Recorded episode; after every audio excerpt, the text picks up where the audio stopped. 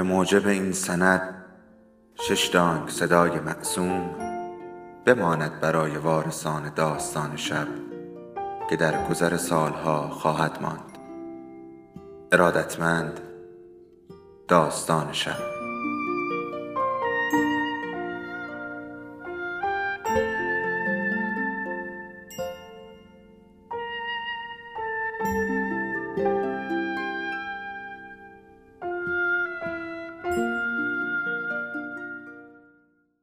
یکی بود، یکی نبود.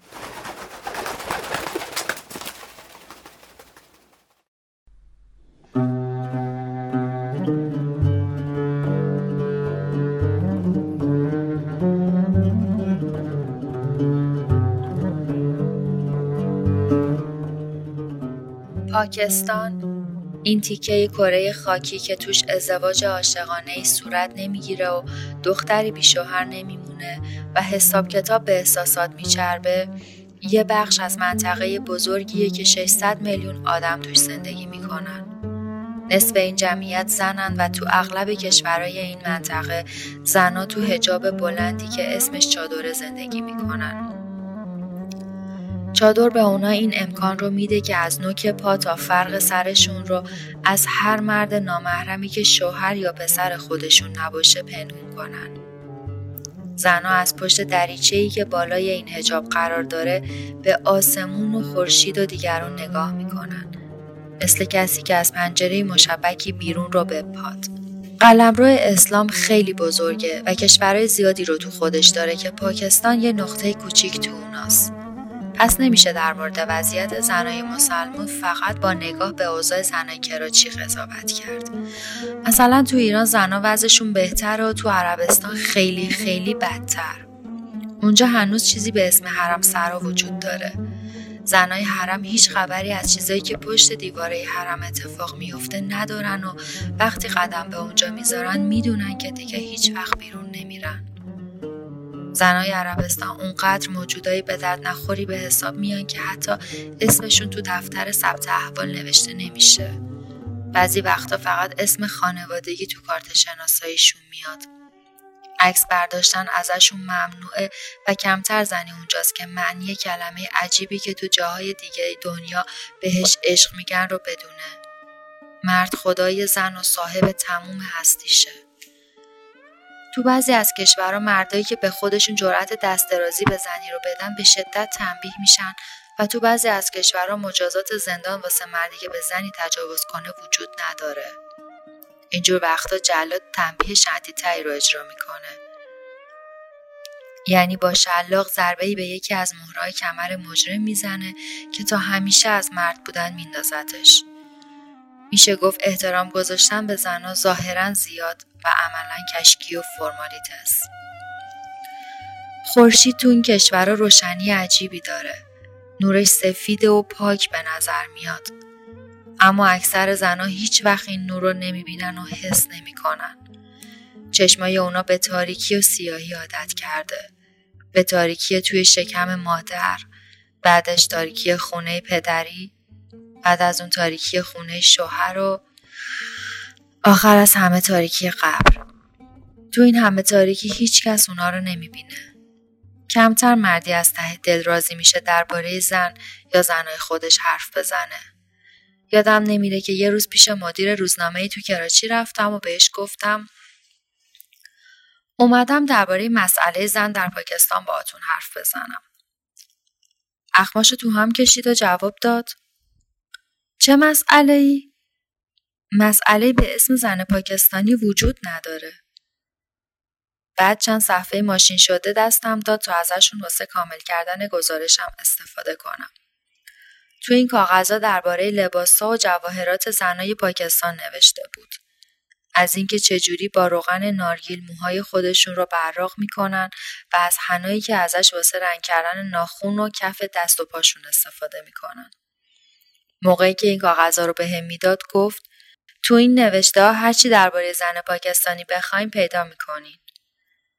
ازش درباره بیسوادی زنای پاکستانی پرسیدم و جواب داد چه لزومی داره زنها خوندن و نوشتن یاد بگیرن؟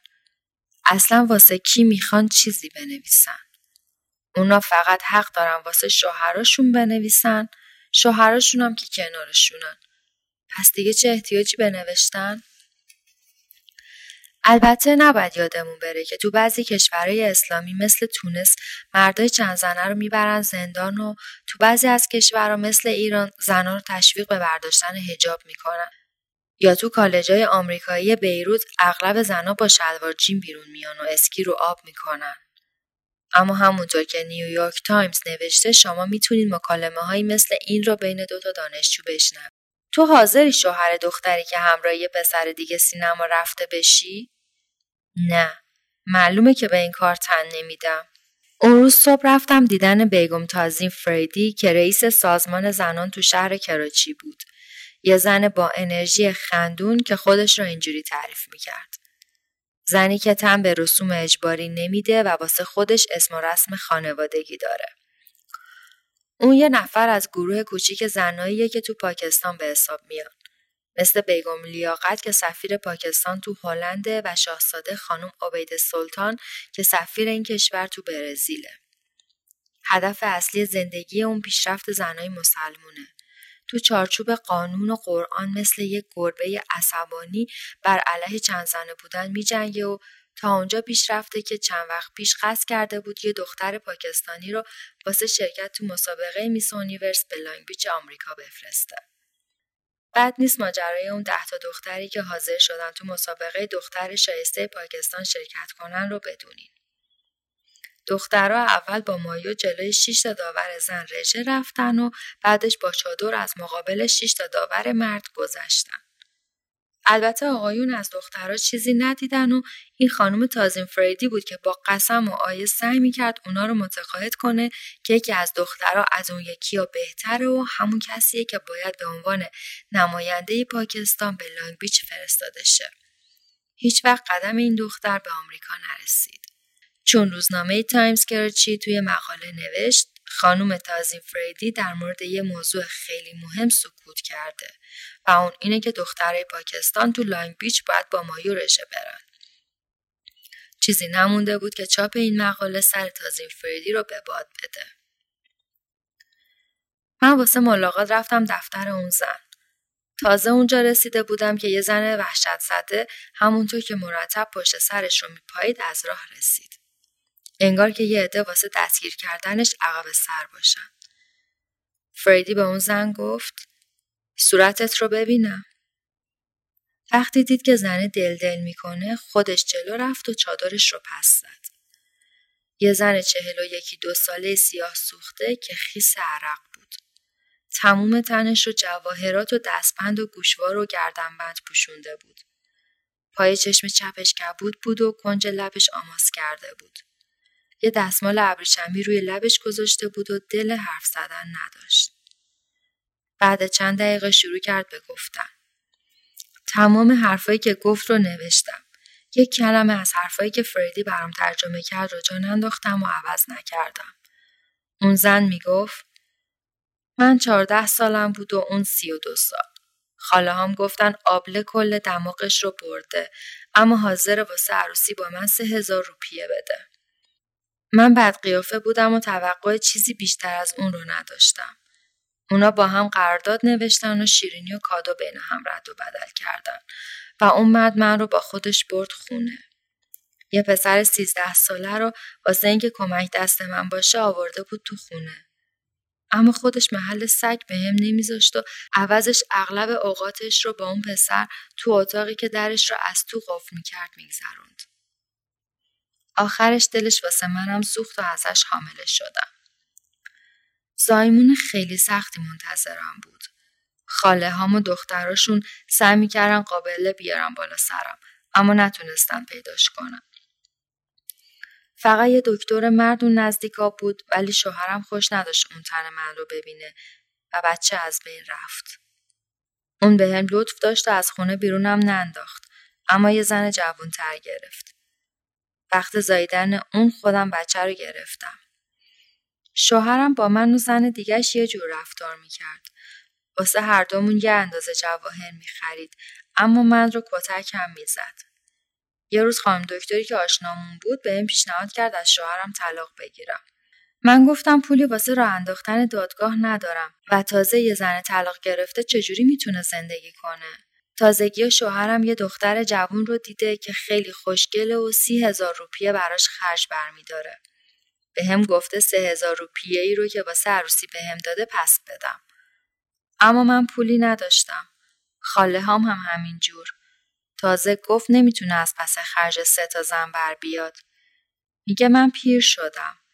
من رو برد یه گوشه و داد زد طلاق طلاق طلاق. آخرش طلاقم داد. خانم دکتر بهم گفت پیش شما بیام. میگین چی کار کنم؟ کجا برم؟ همونجور که یه دکتر از شنیدن درد مریضش قیافه‌ای ناراحت نمیگیره و یا هیجان زده نمیشه، بیگم فریدی هم خم به ابرو نیاورد. ولی قول داد واسه اون زن توی یه اداره یا خونه‌ای که به کلفت احتیاج داشته باشه کار پیدا کنه. بعدش برام روشن کرد که با قانون جدید پاکستان زن هم میتونه تقاضای طلاق کنه، اما باید از پس خرج دادگاه بر بیاد. ولی مرد میتونه سه بار پشت سر هم بگه طلاق و خودش رو از قید تعهد زناشویی آزاد کنه و حتی نفقه هم نده. بعدش ازم پرسید متوجه ماجرا شدم یا نه و من جواب دادم نه، نمیفهمم چجوری میشه که هیچ علاقه بین زن و شوهر به وجود نیاد. چرا؟ گاهی به هم علاقه‌مند میشن اما روشون نمیشه که این موضوع رو علنی کنن. انگار که یه گناه کبیر است. ببینین تو این کشورها ماجراهای عشقی وجود ندارن. باورم نمیشه. خود شما یه ماجرای عشقی یادتون میاد که برام تعریف کنین؟ خانم فریدی کمی فکر کرد و بعد منشیش رو صدا زد و ازش پرسید راضیه تو یه ماجرای عشقی سراغ داری؟ دخترک خندید و گفت مثل هزار و یک شب.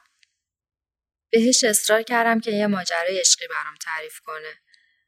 راضیه تو فکر رفت و یهو زد زیر خنده. فریدی یهو گفت آها پیدا کردم، ماجرای اون مرد سیک رو براتون میگم. گفتم نه، من دنبال یه ماجرای عشقی در مورد یه زن و مرد مسلمونم. فریدی گفت ولی اون مرد مذهبش رو عوض میکنه و مسلمون میشه. و شروع به تعریف کردن قصه‌ای کرد که خلاصش همچین چیزی بود.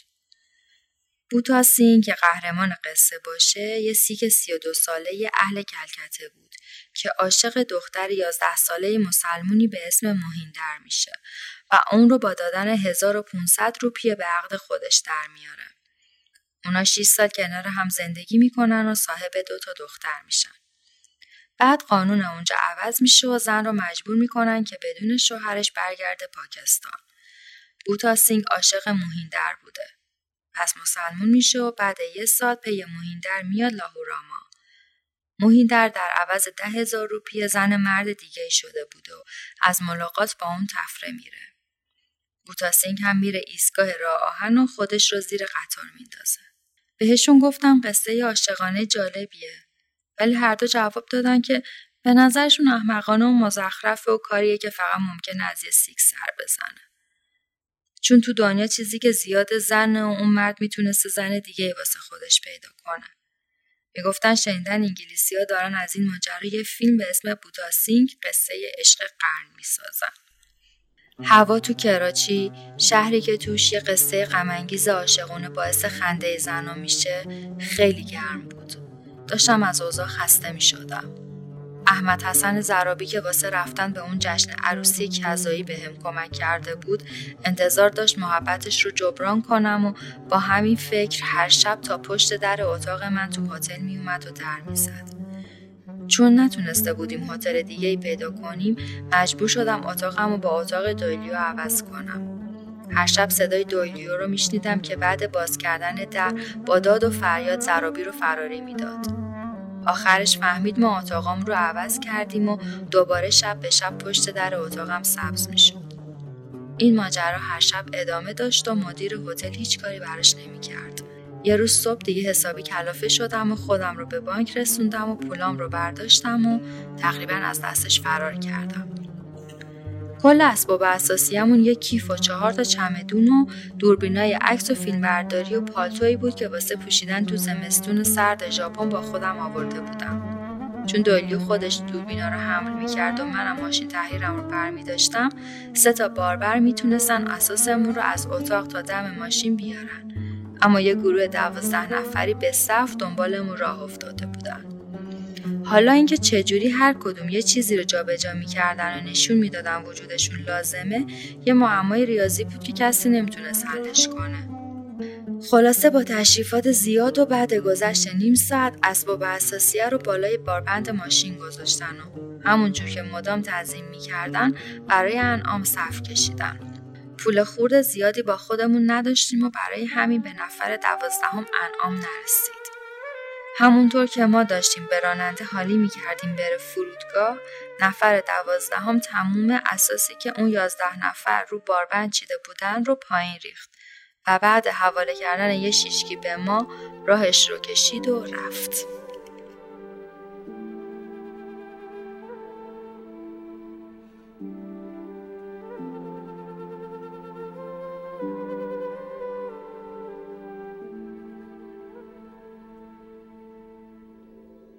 داستان شب بهانه است برای با هم بودن، دور هم نشستن، شنیده شدن.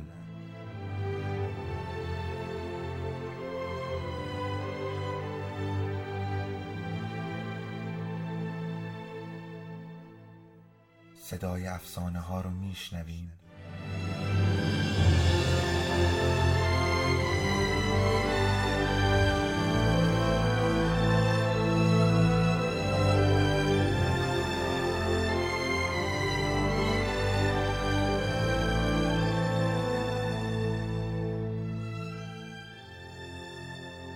شبتون بخیر.